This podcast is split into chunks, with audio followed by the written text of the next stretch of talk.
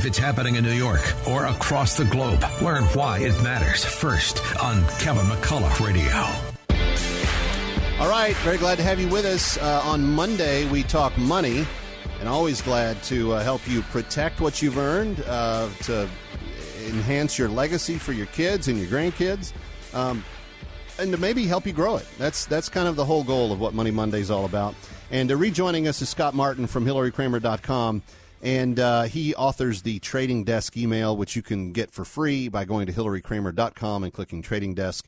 Uh, and just enter your uh, email, and then uh, you'll you'll be able to receive it. And today he had a bit of a Super Bowl theme to his uh, his note.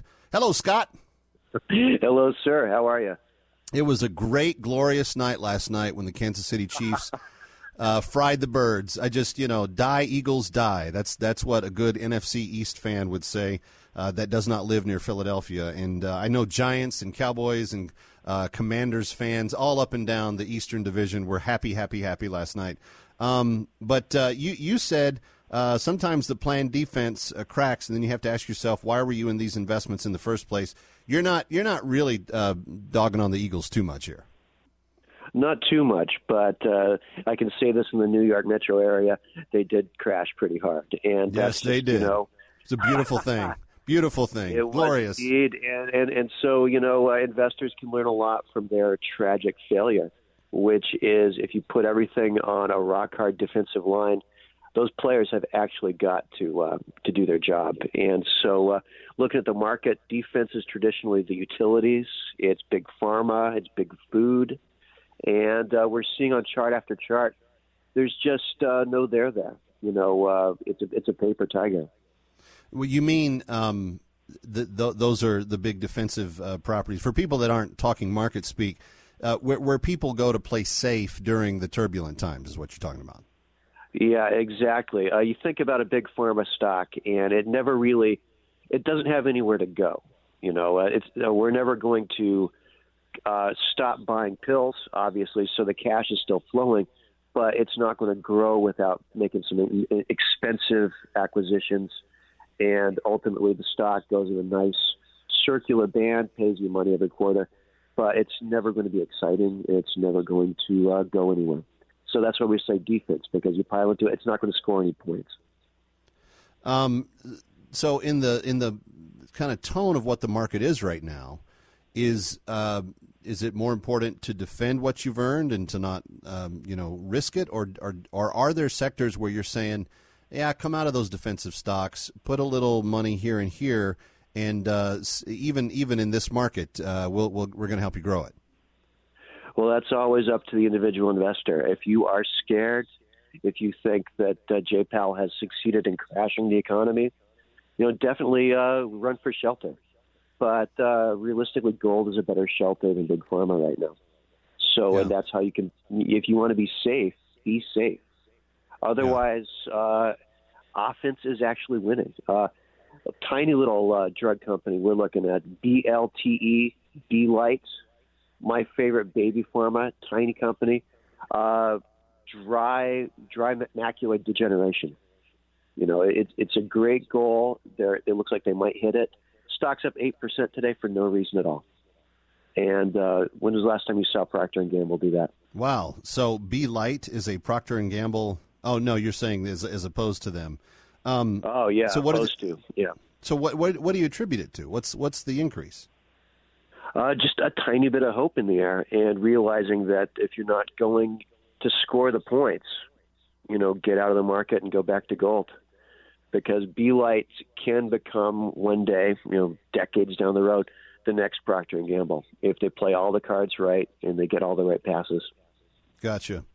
Um, how are you feeling about EV these days? The Super Bowl was full of, uh, uh, particularly the Dodge Ram 1500 uh, commercials, where they were talking about this big uh, truck that's going to have, I don't know, some sort of obscene amount of uh, power to run farther and longer than everybody else.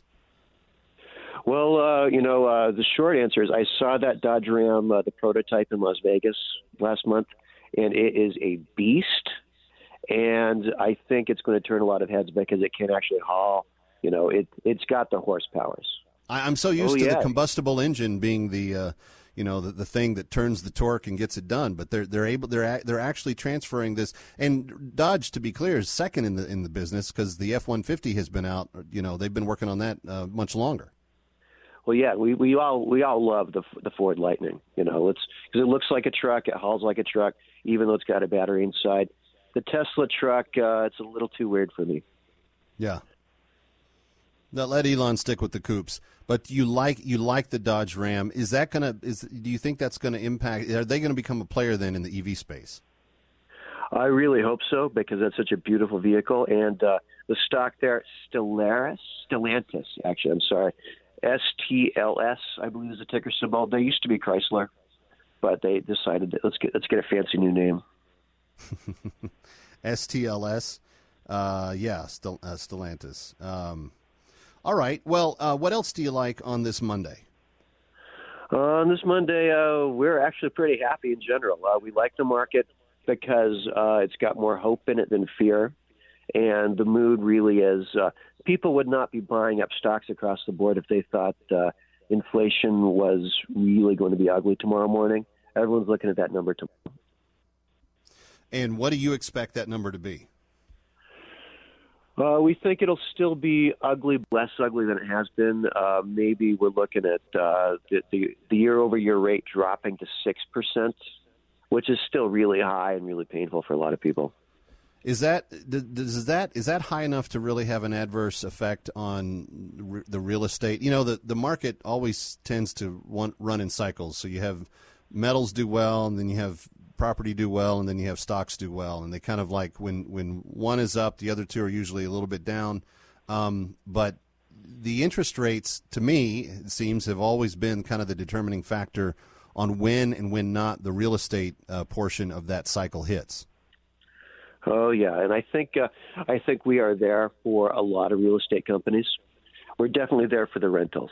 You know, if you're uh, if you're a landlord, you've got apartments, you're sitting really well because you're passing on inflation right there at the tenants, and they have to take it. Yeah.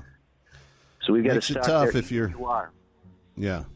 All right. Well, um, Scott Martin, always appreciate uh, everything. And friends, again, if you would like more of his instantaneous insights, uh, Trading Desk is the e, is the uh, e-letter, and you get that at hillarykramer.com. Of course, uh, Scott joins us oftentimes on Monday nights when Hillary Kramer and I spend a full hour uh, deconstructing the economy and talking about what's going on. We will do that tonight at 7 p.m. on AM 970 The Answer in New York City. Maybe you can join us uh, online or, or locally on the air.